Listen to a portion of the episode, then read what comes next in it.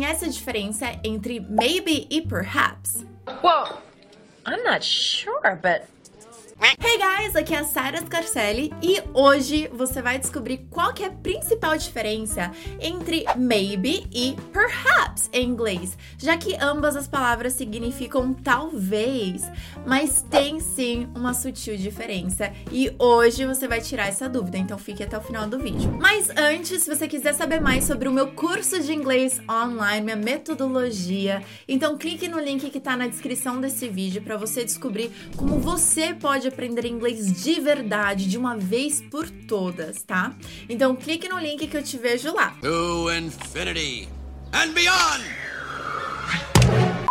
De tudo, ambas as palavras significam talvez em inglês. Mas então qual que é a principal diferença entre essas duas palavras? Em linhas gerais, maybe é muito mais comum, é mais casual, enquanto perhaps é um pouquinho mais formal, é um inglês mais polido também. Isso pro inglês americano. Então, eu diria perhaps mais num contexto mais formal e eu uso maybe em quase todas as situações do meu dia a dia. Now I see. Now I get it. Já no inglês britânico, geralmente o inglês já é um pouquinho mais polido. Por isso, eles utilizam perhaps com mais frequência. Tanto perhaps quanto maybe. Não tem tanto essa discrepância quanto tem pro inglês americano. It makes sense to me. Segunda questão é a ordem aonde você coloca essa palavra na frase em inglês. Por exemplo, ambas as palavras podem ficar como uma resposta única. Olha só, você irá para a festa hoje à noite? Will you go to the party tonight?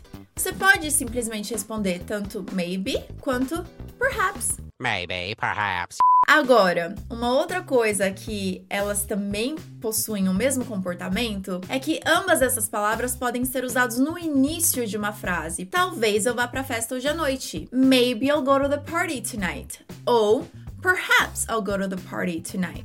Você pode tanto falar perhaps I'll go to the party tonight ou I'll perhaps go to the party tonight. E é isso. Resumindo, em linhas gerais, para o inglês americano, perhaps soa um pouco mais formal, um pouquinho mais polido. Maybe é muito mais comum. E é isso!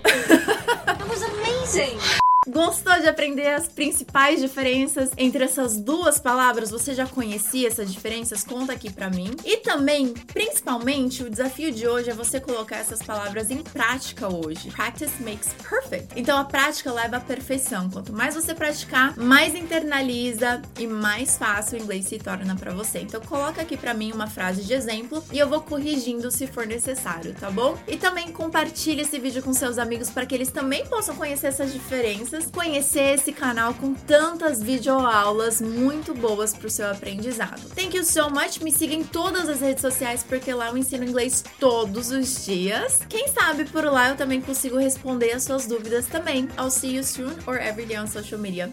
Bye guys!